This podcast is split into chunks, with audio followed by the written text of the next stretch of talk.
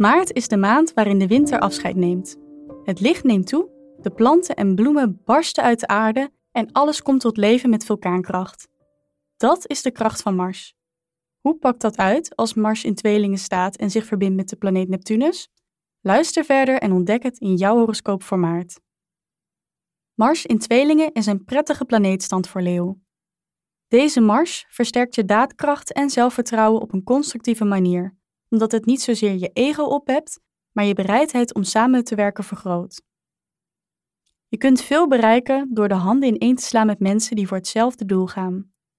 Je voelt je sterk genoeg om de invloed van anderen toe te laten, zonder dat je bang bent om te veel in te leveren. Het lukt je om assertief te zijn, zonder dat het ten koste gaat van anderen.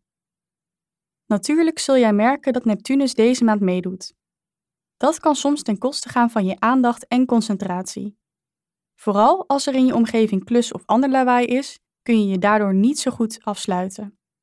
Dan komt een ouderwets paar oordoppen van pas. Al blijft het de kunst om het vooral niet groter te maken dan het is. Neptunus is ook de planeet van de zee. Heb je last van stress of loopt het even niet lekker? Zoek dan de zee op en ga lekker uitwaaien. Bedankt voor het luisteren.